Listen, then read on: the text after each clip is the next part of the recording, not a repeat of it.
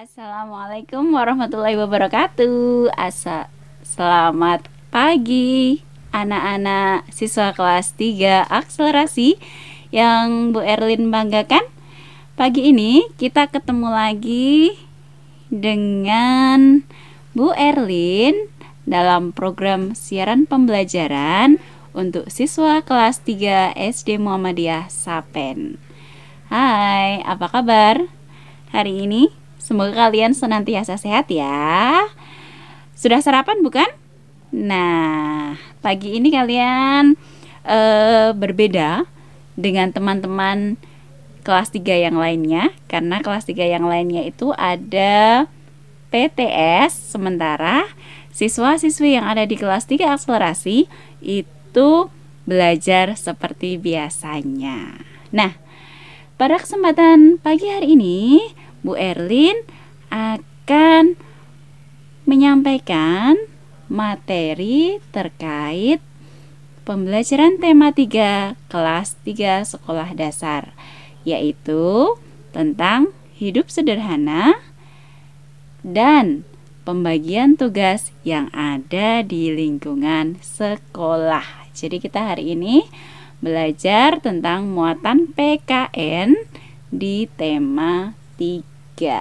Nah, untuk mengawali perjumpaan kita pada pagi hari ini supaya lebih semangat lagi, nih akan Bu Erlin putarkan sebuah lagu yang berjudul Teka-teki, ciptaan dari Ibu Sud.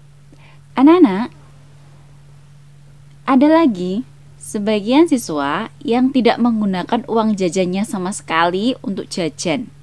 Tapi semua uang saku yang diberikan oleh ayah bundanya itu semuanya ditabung, karena dia punya sebuah cita-cita atau keinginan untuk menggunakan tabungannya itu untuk suatu hal yang lebih besar. Misalkan membeli peralatan sekolah yang diperlukan, atau dia bercita-cita pengen punya laptop sendiri, tidak bareng-bareng dengan kakak atau orang tuanya. Wah, itu bagus sekali. Nah, tahu nggak sih, ketika kita bisa mengendalikan keinginan kita, kemudian bisa menggunakan uang atau harta kita itu secara tidak berlebihan, kemudian menggunakannya hanya untuk kebutuhan-kebutuhan yang penting, bukan keinginan ya, untuk kebutuhan-kebutuhan yang penting, maka kita sudah menerapkan hidup sederhana. Nah, materi tentang hidup sederhana itu bisa kita pelajari di tema 3, subtema 3. Ya, kalau kalian punya bukunya itu ada di halaman 60. Hidup sederhana merupakan hidup yang tidak berlebihan dalam menggunakan harta yang kita miliki. Tidak berlebihan artinya sesuai dengan kebutuhan. Hidup sederhana ini biasanya kita lakukan dengan kesadaran bahwa kita harus senantiasa menggunakan harta atau uang yang kita punya itu dengan bijak, sesuai dengan kebutuhan. Kemudian kita juga bisa berbagi dengan orang lain di saat orang lain tersebut membutuhkan bantuan. Nah, hidup sederhana ini juga biasanya didasari oleh sikap rendah hati, tidak sombong dengan harta atau uang yang kita miliki, sehingga kita hanya menggunakannya secukupnya atau seperlunya saja. Nah, orang yang hidup sederhana itu bukan berarti kekurangan ya, nak ya. Nah, misalkan kita punya uang 20.000 tadi, kita hanya menggunakan 10.000 untuk jajan atau membeli kebutuhan, sementara yang 10.000 lainnya ditabung. Ketika kita menggunakan sedikit uang untuk jajan, itu bukan berarti kita kekurangan, tapi artinya kita sudah bisa mengatur harta atau uang yang kita miliki untuk kebutuhan. ya, bukan berarti kekurangan, tapi kita sudah lebih pintar, lebih bijak dalam mengatur uang yang kita miliki. Ciri-ciri dan pola hidup sederhana itu bisa kita lihat dari yang pertama, tidak menggunakan pakaian dan perhiasan yang berlebihan. Nah, kita sebaiknya menggunakan pakaian dan perhiasan secukupnya saja. Tidak perlu pakai pakaian yang mewah ketika bersilaturahmi ke tetangga, kemudian pakai pakaian pesta ketika bermain sepeda. Nah, itu malah nggak cocok ya. Kemudian bagi siswa yang putri nih biasanya suka memakai aksesoris. Boleh kok pakai aksesoris seperti gelang, cincin, tapi tidak berlebihan. Kalau berlebihan nanti malah dikira toko perhiasan ya. Jangan seperti itu. Kemudian ciri yang kedua dari pola hidup sederhana adalah tidak membeli barang hanya karena keinginan, melainkan karena kebutuhan, ya. Jadi ketika kita membeli barang itu bukan karena keinginan semata, tapi karena kita butuh. Misal, kita pergi ke toko buku.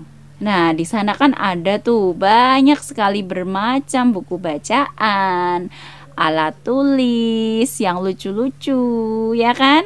Nah, ketika kita membeli misalkan buku tulis, kita beli itu bukan karena lucunya atau bukan karena warnanya yang bagus, yang menarik, tidak, tetapi karena memang kita perlu buku tulis untuk mencatat pelajaran, untuk belajar menulis dan sebagainya. Kemudian ada pensil yang lucu-lucu tuh, wah langsung diborong 10. Nah, itu artinya kita membeli hanya berdasarkan keinginan. Padahal sebenarnya kan kita hanya membutuhkan 1 pensil atau 2 pensil, tidak perlu sampai 10 ya.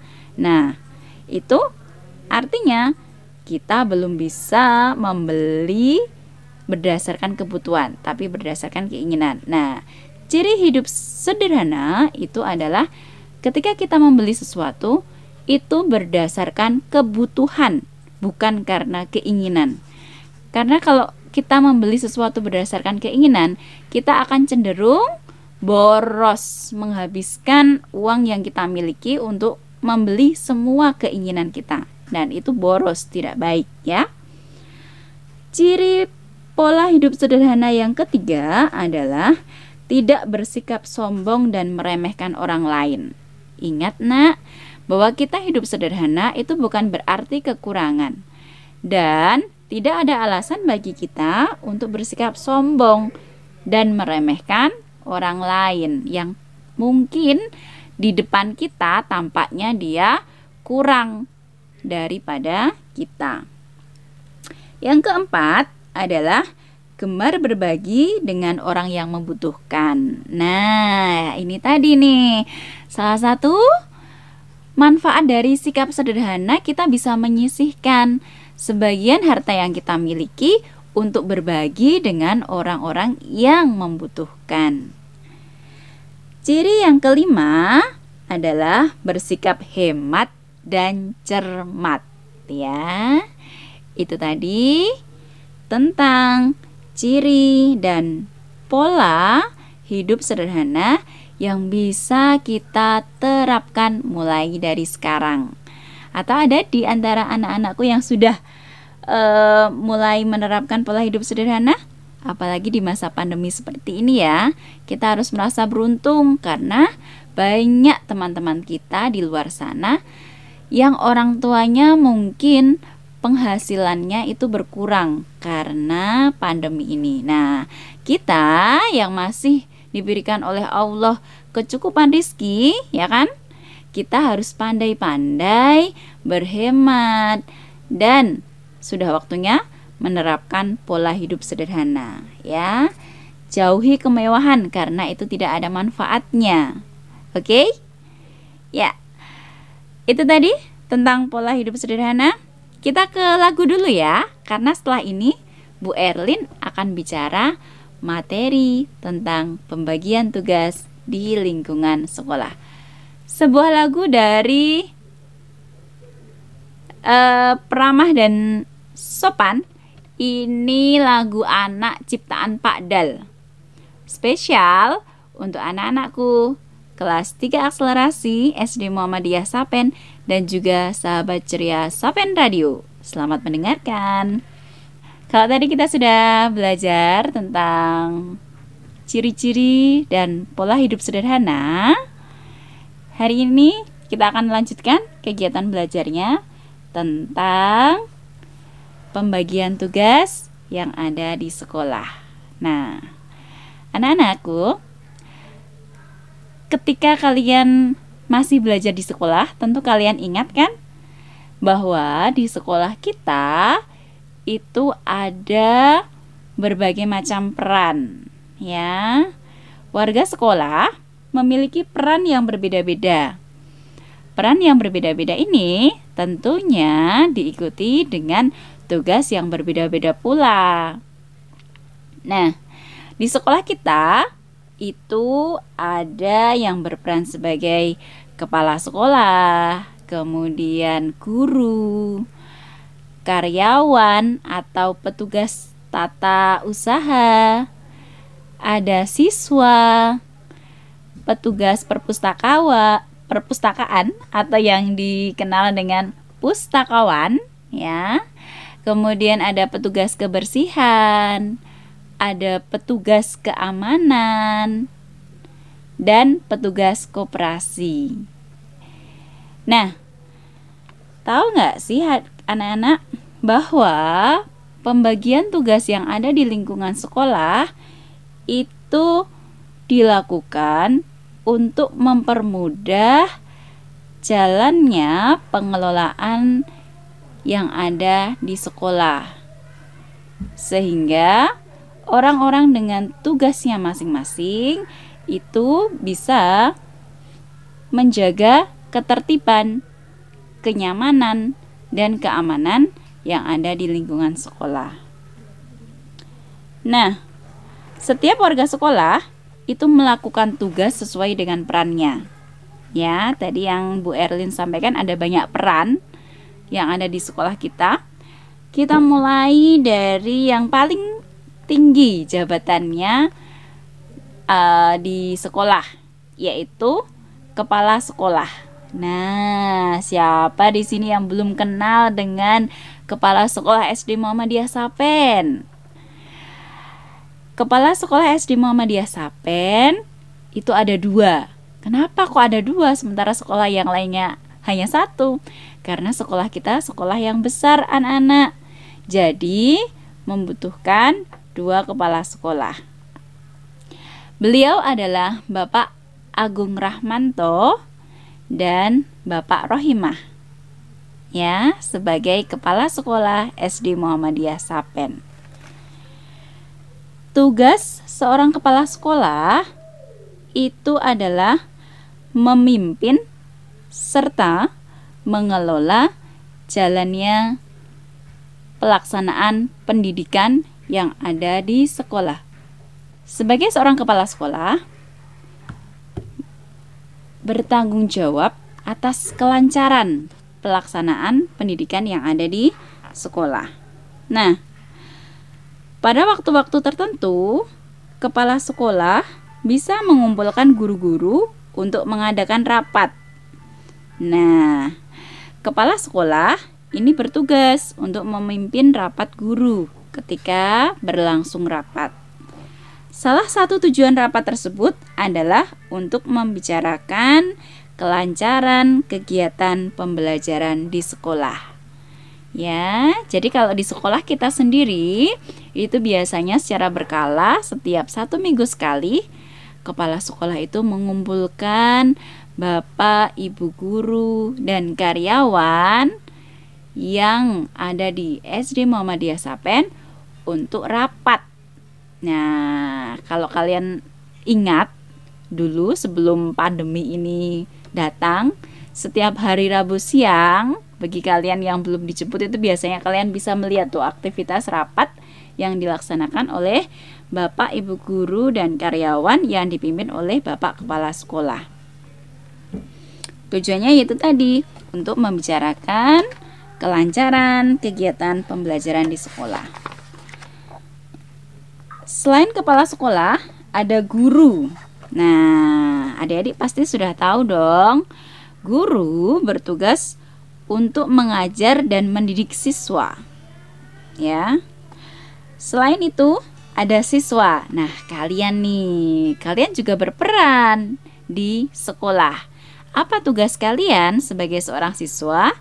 Adalah belajar dengan sungguh-sungguh, mentaati peraturan yang berlaku di sekolah kita. Itu adalah tugas seorang siswa. Kemudian, ada petugas tata usaha, atau yang biasanya kita kenal dengan bapak dan ibu karyawan yang ada di sekolah. Nah, petugas tata usaha ini mempunyai tugas untuk mengurus segala urusan administrasi siswa. Ya, mulai dari pendaftaran, kemudian arsip untuk pembayaran SPP, kemudian melayani kebutuhan-kebutuhan administrasi kalian. Misalkan kalian ada yang mau ikut lomba, pendaftaran lomba, kemudian yang membutuhkan berbagai macam surat keterangan, itu biasanya diurus oleh petugas administrasi. Berikutnya ada petugas perpustakaan, atau yang biasa kita kenal dengan istilah pustakawan sekolah. Petugas perpustakaan ini bertugas untuk melayani peminjaman dan pengembalian buku. Tuh, siapa yang sudah kangen minjem dan mengembalikan buku di perpustakaan Anafit? Nah, di masa pandemi ini, kalian kan nggak bisa tuh secara langsung pinjam buku di perpustakaan. Kalian bisa memanfaatkan layanan perpustakaan online yang dimiliki oleh perpustakaan Anafit, ya. Caranya detail, cara penggunaan aplikasi ini kalian bisa langsung cari informasinya di Instagramnya perpustakaan Anafit SD Muhammadiyah Sapen. Nah, kalau yang bertugas melayani peminjaman dan pengembalian buku di perpustakaan tadi disebut dengan pustakawan, maka kalian yang meminjam, ya, anak-anak yang meminjam dan memanfaatkan buku-buku yang ada di perpustakaan, itu dikenal dengan istilah pemustaka, ya. Petugas perpustakaan atau pustakawan tadi ini juga mempunyai peran agar perpustakaan yang ada di sekolah itu senantiasa tertata dengan baik, terjaga kerapiannya, terjaga kebersihannya, sehingga ketika pemustaka itu datang ke perpustakaan, mereka akan terasa nyaman dan betah sehingga suka membaca buku. Kemudian, warga sekolah yang lain yang berperan dalam kelancaran pendidikan yang ada di sekolah itu adalah petugas kebersihan. Nah, petugas kebersihan ini mempunyai tugas untuk membersihkan sekolah, terutama lingkungan yang ada di luar kelas. Karena kalau lingkungan kelas itu kan kebersihan dan kerapiannya menjadi tanggung jawab warga kelas. Siapakah itu? Ya, siswa dan gurunya. Sementara lingkungan di luar kelas itu menjadi tanggung jawab petugas kebersihan. Misal, kebersihan halaman sekolah, kemudian kamar mandi, kemudian kantor guru, ruangan-ruangan lainnya, misalkan seperti ruang kepala sekolah, ruang administrasi. Nah, itu menjadi bagian tanggung jawab dari petugas kebersihan, termasuk masjid. Nah, siapa nih yang sudah kangen dengan suasana ibadah yang ada di Masjid Safinatun Najah? Nah, kalian tahu nggak sih, yang biasanya membersihkan masjid itu dikenal dengan sebutan apa? Pasti tahu, di lingkungan rumah kalian tentu juga ada kan? Nah, orang yang biasanya bertugas atau suka membersihkan masjid itu biasanya kita kenal dengan istilah marbot. Nah, baru tahu? Makanya tak kasih tahu ya. Kemudian ada petugas koperasi. Nah, siapa yang biasanya suka membeli minuman di koperasi? Atau kalau ada yang ketinggalan alat tulisnya langsung lari ke koperasi. Nah, di sekolah kita ada koperasi ya, tapi jualannya adalah alat tulis, kemudian buku-buku kebutuhan sekolah, dan minuman. Minuman saja dibatasi, minuman yang sehat, yaitu minuman air mineral ya. Tidak ada itu minuman soda karena kurang sehat bagi kesehatan kita. Siapa yang ingat nama petugas koperasi kita? Ayo. Ya, ada Pak Manto, kemudian Ibu Agustin, kadang dibantu oleh Pak Wahyu Tomo di Koperasi Timur ya. Sementara kalau yang di barat itu ada Pak Rohim ya, yang bertugas menjaga Koperasi Barat.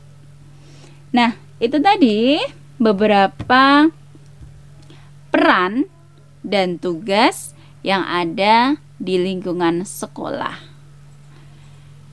Semoga yang Bu Erlin sampaikan ini bisa bermanfaat untuk kalian. Nah, setelah ini masih ada waktu kurang lebih 15 menit ke depan, kita akan membahas satu materi lagi nih, tentang hujan. Nah, sebagai pengantarnya, Bu Erlin akan memutarkan sebuah lagu yang berjudul Hujan, spesial untuk sahabat ceria Sapen Radio dan juga anak-anakku kelas 3 akselerasi. Selamat mendengarkan, adik-adik serta anak-anakku kelas 3 akselerasi. Kalau tadi kita sudah bicara tentang pola hidup sederhana, kemudian pembagian tugas yang ada di lingkungan sekolah. Nah, pelajarannya kita lanjutkan tentang perubahan wujud yang terjadi pada peristiwa hujan.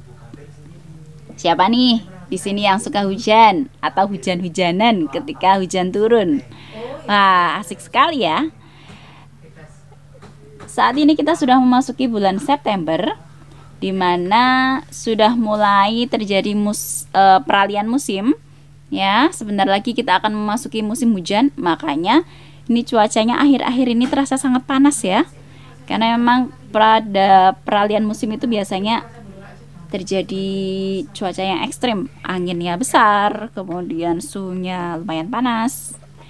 Ya, jadi bagi kalian yang suka main layang-layang, nah ini saatnya untuk menyalurkan hobi bermain layang-layang kalian.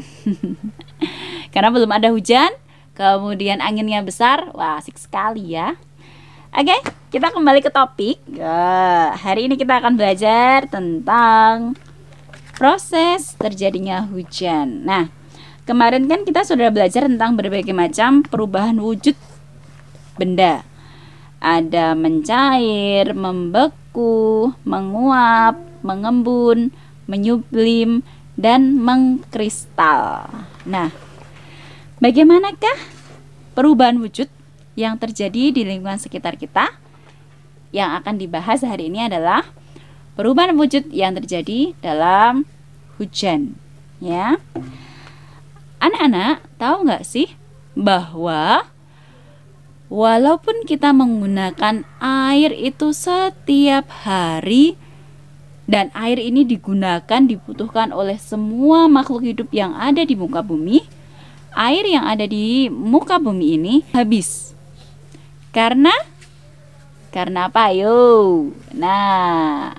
Sebab air yang ada di muka bumi itu mengalami siklus atau daur air.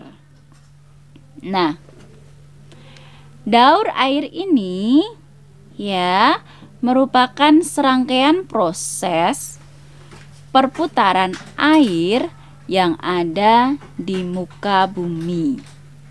Nah, karena air ini berputar, maka air di muka bumi tidak akan habis. Bagaimanakah perputarannya atau daur air ini? Akan Bu Erlin jelaskan sekarang.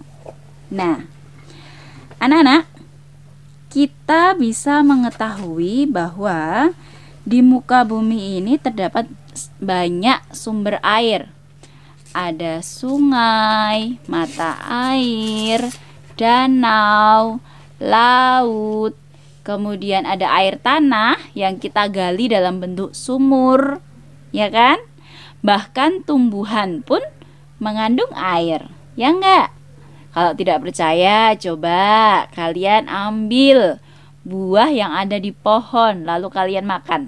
Pasti ada airnya. Nah, itu buktinya bahwa tumbuhan itu juga mengandung air. Nah, air-air yang ada di permukaan bumi ini, nak, ketika terkena panas matahari, dia akan menguap.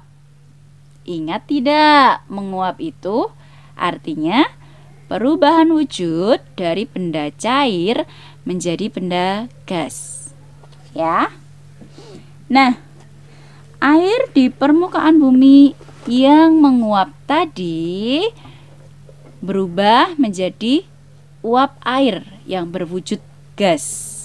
Dia melayang-layang di langit. Nah, kumpulan uap air ini, nak, itu membentuk awan. Tahu nggak sih bahwa semakin tinggi letak benda atau semakin tinggi permukaan dari air laut, itu suhunya semakin dingin loh, ya. Kalau kalian ingat-ingat ketika kalian pergi ke pantai dengan pergi ke daerah pegunungan, hawanya atau suhunya lebih dingin di daerah pegunungan karena tempatnya lebih tinggi. Begitu juga dengan yang terjadi di ruang langit-langit kita atau di ruang udara kita. Semakin tinggi dia dari permukaan bumi, maka suhunya semakin dingin. Nah, suhu yang dingin tadi, nak, itu membuat uap air yang terkumpul di awan tadi itu berubah menjadi titik-titik air, ya, atau kita sebut dengan istilah mengembun atau pengembunan, ya. Nah, titik-titik air yang ada di awan tadi itu lama-kelamaan kan semakin banyak, membuat awan itu berubah menjadi awan mendung. Nah, awan mendung itu terjadi karena dia kandungan titik-titik airnya itu semakin banyak, ya. Nah, kemudian jika titik-titik air itu sudah mencapai titik jenuhnya, itu dia akan turun sebagai titik-titik air hujan, ya. Nah, air hujan yang turun dari langit jatuh ke permukaan bumi itu tidak serta-merta hilang, tetapi air hujan itu akan meresap ke dalam tanah. Nah, proses turunnya air hujan ke permukaan bumi ini disebut dengan istilah presipitasi. Nah, ketika air hujan turun di permukaan bumi, dia akan masuk meresap ke dalam tanah. Kemudian jika ada tumbuhan, akar-akar tumbuhan tadi akan membantu proses penyimpanan air hujan di dalam tanah. Kemudian ketika dia turunnya di aliran sungai, dia akan mengalir sebagai air sungai. Dan ada juga yang turun di atas permukaan laut, dia akan menambah volume air laut. Atau yang turunnya di atas permukaan danau, dia akan mengisi cekungan danau itu atau menambah volume air yang ada di danau tersebut. Nah, proses meresapnya air hujan ke dalam tanah, entah itu dalam bentuk air tanah, kemudian air danau, ataupun di aliran sungai, itu disebut dengan infiltrasi, ya. Nah, jadi kalau boleh Bu Erlin rangkum, proses terjadinya daur air itu kita mulai dari penguapan air yang ada di permukaan bumi. Air dari permukaan sungai, sumur, tumbuhan, danau, laut itu menguap karena adanya panas matahari berubah menjadi uap air. Nah, uap air yang berwujud gas ini karena proses pendinginan atau karena suhu udara yang dingin di atas langit itu membuat uap air berubah menjadi titik-titik air yang berkumpul di awan, atau disebut dengan istilah pengembunan, atau ada yang menyebutnya kondensasi. Nah,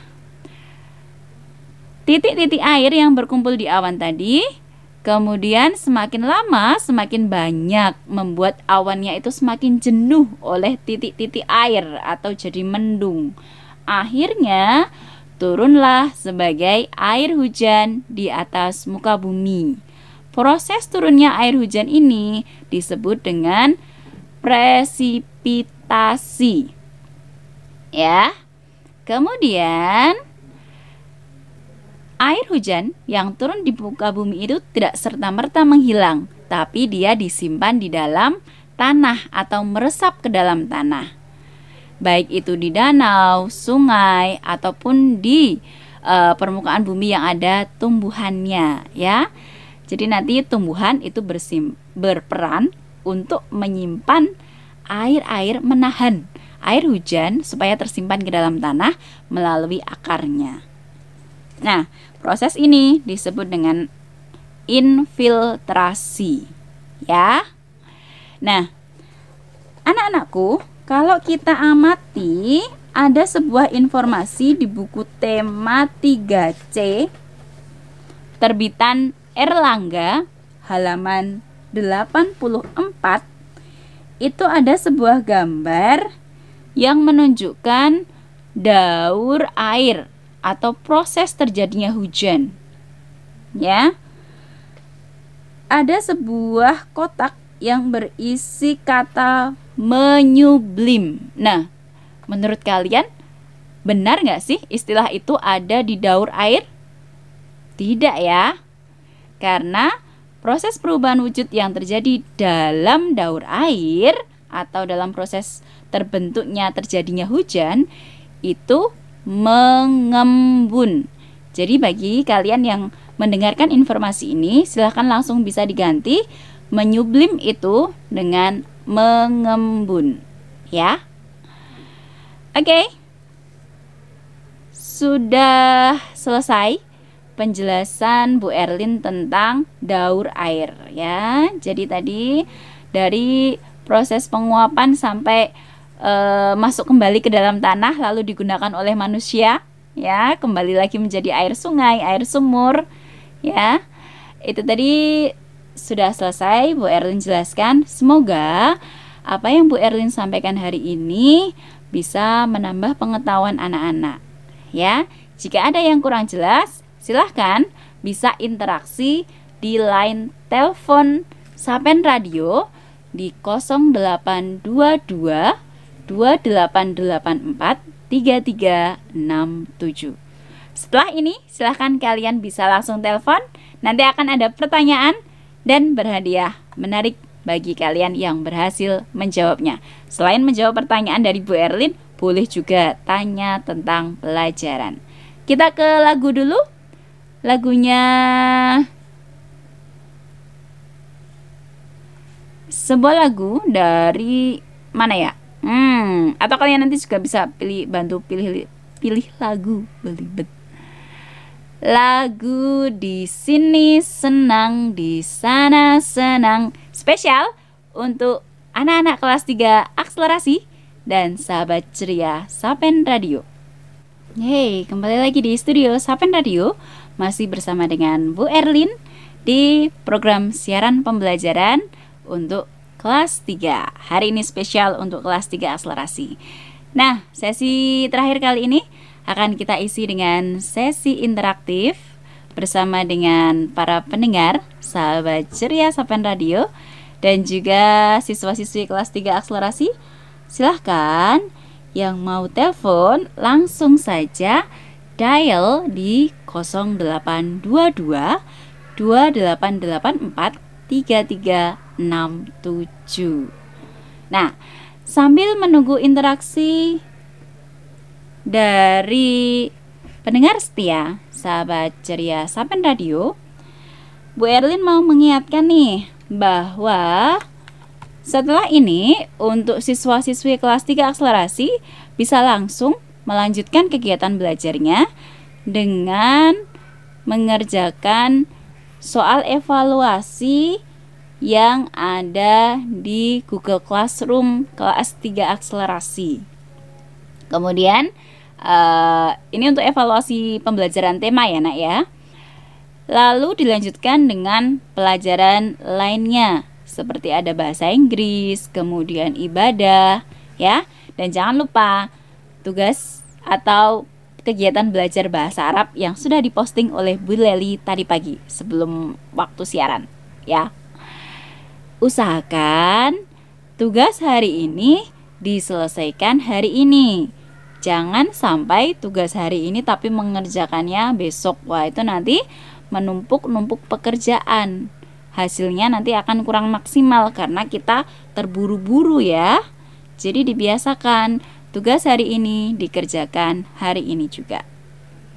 Nah, sebuah pertanyaan nih. Siapa yang bisa menjawab nanti bisa langsung telepon di nomor teleponnya Sapen Radio ya. Apa perubahan wujud yang terjadi dalam proses terjadinya hujan? Siapa yang bisa menjawab bisa langsung telepon di 0822 2884 3367.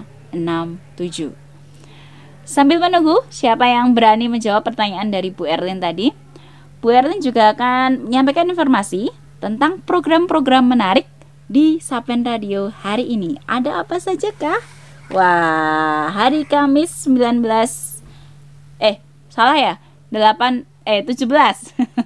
Penyiar lupa tanggal ya.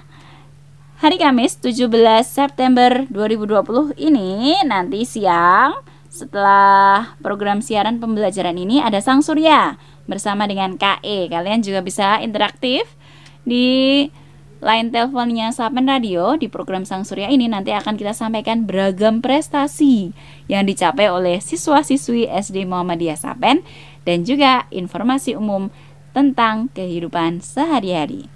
Kemudian nanti pukul 10 sampai 11 itu ada hangout. Sudah ada yang telepon sepertinya.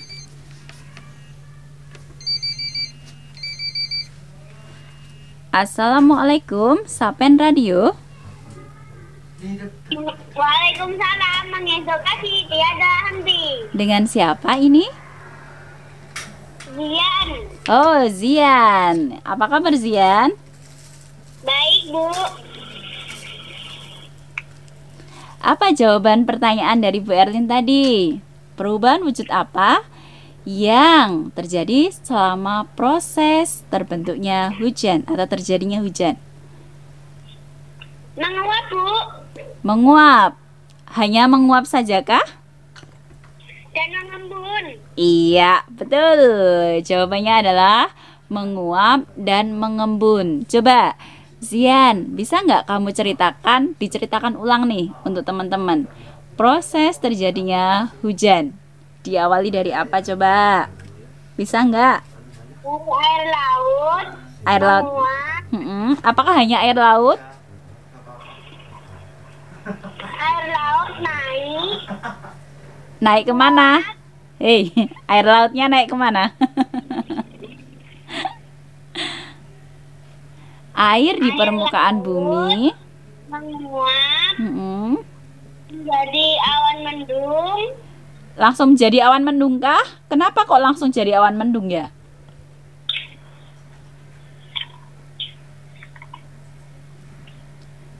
Halo? Halo? Halo? Yuk. Oke, jawab sebisanya dulu deh. Halo? Halo? Halo. Bu Erlin. Dalam. Apa? Dari air laut. Kan itu menguap. Terus?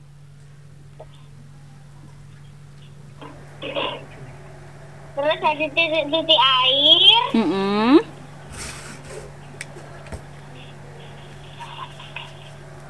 Terus? Awan mendung. Terus mendung. Terus jadi hujan. Oke, udah itu? Udah. Iya. Oke, terima kasih sudah percaya diri menjawab pertanyaan yang Bu Erlin lemparkan ke pendengar. Zian, jawabanmu tadi tepat ya, bahwa perubahan wujud yang ada di proses terjadinya hujan itu adalah menguap dan mengembun. Oke, silakan nanti bisa minta 1 bintang dari Mama, tempelkan di papan bintang prestasinya ya. Ya. Oke, mau kirim salam nggak buat teman-teman? Oke, oh ya sudah. Sama-sama Zian, keburu pergi nih. Assalamualaikum. Waalaikumsalam. Oke. Nah, kalau tadi sudah ada Zian yang menjawab pertanyaan dari Bu Erlin tentang proses perubahan wujud yang ada di daur air atau terjadinya hujan. Berikutnya pertanyaan kedua. Siapa yang bisa menjawab nih tentang muatan PKN yang sudah Bu Erlin sampaikan tadi? Coba, siapakah warga sekolah yang bertugas untuk melayani pengembalian dan peminjaman buku di perpustakaan serta bertanggung jawab untuk menjaga kebersihan dan kerapian ruangan perpustakaan. Yuk, siapa yang bisa menjawab? Silahkan langsung telepon di 0822 2884 3367. Ya, sambil menunggu yang telepon, Bu Erlin harap selain Zian ya, biar gantian sama temennya yang lain ya. Oke, ada siapa ini? Assalamualaikum, Sapen Radio. Mengedukasi Zian dan Bi. Zian? Ya. Oke, yang berhasil masuk Zian ya. Oke, jawabannya apa ini? Pustakawan, Bu. Oh ya, betul. Tapi karena Zian tadi sudah jawab, maka bintangnya cuma 1 ya. Ya. Oke, biar nanti teman-temannya juga punya kesempatan untuk mendapatkan bintang atau masuk di siaran Sapen Radio. Oke, hadiahnya ini deh, kesempatan buat Zian untuk kirim-kirim salam atau request lagu. Apa? Buat teman-teman Axel, tetap semangat ya. Ya, oke, ada lagi? buat Bu Erlin tetap semangat. Siap Zian, tetap semangat ya. Mau request lagu nggak? Pengen diputerin lagu apa? Halo Bu. Mau request lagu? Pengen dengerin lagu apa? Nanti Bu Erlin carikan, kalau bisa Bu Erlin putarkan. Bunda. Apa? Bunda. Bunda. Bundanya Melly Goeslaw itu ya? Iya. Atau bundanya Nusa? Yang mana? Yang Melly. Oke. Lagunya dikirimkan spesial buat siapa? Buat bunda tercinta di belakang itu? Buat mama. Oh ya. Lalu buat adiknya dikirimin nggak?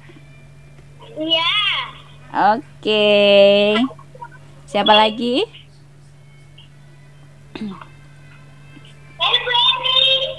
Oke. Ya. Assalamualaikum. Waalaikumsalam. Oh iya, siapa itu di belakang rame banget. Oke, terima kasih Zian dan juga temennya atau adiknya tadi yang di belakang rame sekali ya. Oke, sepertinya sudah waktunya kita untuk pamitan, untuk Bu Erlin pamitan. Nanti akan dilanjutkan dengan acara lain di Sang Surya bersama dengan KE. KE itu ya Bu Erlin. Jadi nanti yang masih mau dengerin Sapen Radio, nanti masih lanjut dengan Bu Erlin di program Sang Surya. Nah, untuk sesi program siaran pembelajaran tema hari ini kita akhiri, kita pungkasi dulu sampai di sini. Semoga yang Bu Erlin sampaikan itu bermanfaat dan Bu Erlin pamit dari ruang dengar program siaran pembelajaran tema, diakhiri dengan sebuah lagu spesial untuk mamanya Zian dan juga anak-anak kelas 3 akselerasi. Bu Erlin pamit. Wassalamualaikum warahmatullahi wabarakatuh. Bunda.